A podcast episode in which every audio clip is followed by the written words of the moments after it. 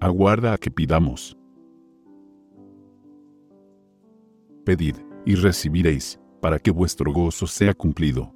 El Evangelio según San Juan, capítulo 16, versículo 24. La oración es el medio ordenado por el cielo para tener éxito en el conflicto con el pecado y desarrollar el carácter cristiano.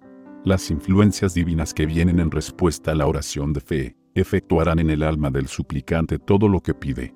Podemos pedir perdón por el pecado, el Espíritu Santo, un temperamento semejante al de Cristo, sabiduría y poder para realizar su obra, o cualquier otro don que Él ha prometido, y la promesa es, se os dará. Jesús es nuestro ayudador, debemos vencer en Él y mediante Él.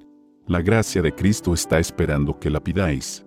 Él os dará gracia y fortaleza a medida que la necesitéis y se la pidáis.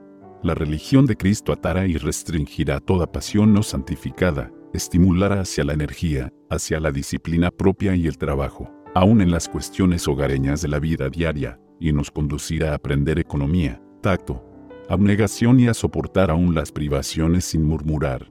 El Espíritu de Cristo en el corazón será revelado en el carácter, en el que desarrollará cualidades nobles y capacidades. Bástate mi gracia, dice Cristo. Haced cuanto podáis para que haya una comunión continua entre Jesús y vuestra alma. Debemos también orar en el círculo de nuestra familia, y sobre todo no descuidar la oración privada, porque esta es la vida del alma. Es imposible que el alma florezca cuando se descuida la oración. La sola oración pública o con la familia no es suficiente. En medio de la soledad abrid vuestra alma al ojo penetrante de Dios.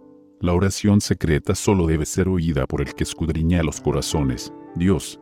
Ningún oído curioso debe recibir el peso de tales peticiones. En la oración privada el alma está libre de las influencias del ambiente, libre de excitación, por una fe sencilla y tranquila el alma se mantiene en comunión con Dios y recoge los rayos de la luz divina para fortalecerse y sostenerse en la lucha contra Satanás. Orad en vuestra habitación, y al ir a vuestro trabajo cotidiano, levantad a menudo vuestro corazón a Dios. De este modo anduvo Enoch con Dios. Esas oraciones silenciosas llegan como precioso incienso al trono de la gracia, Satanás no puede vencer a aquel cuyo corazón está así apoyado en Dios.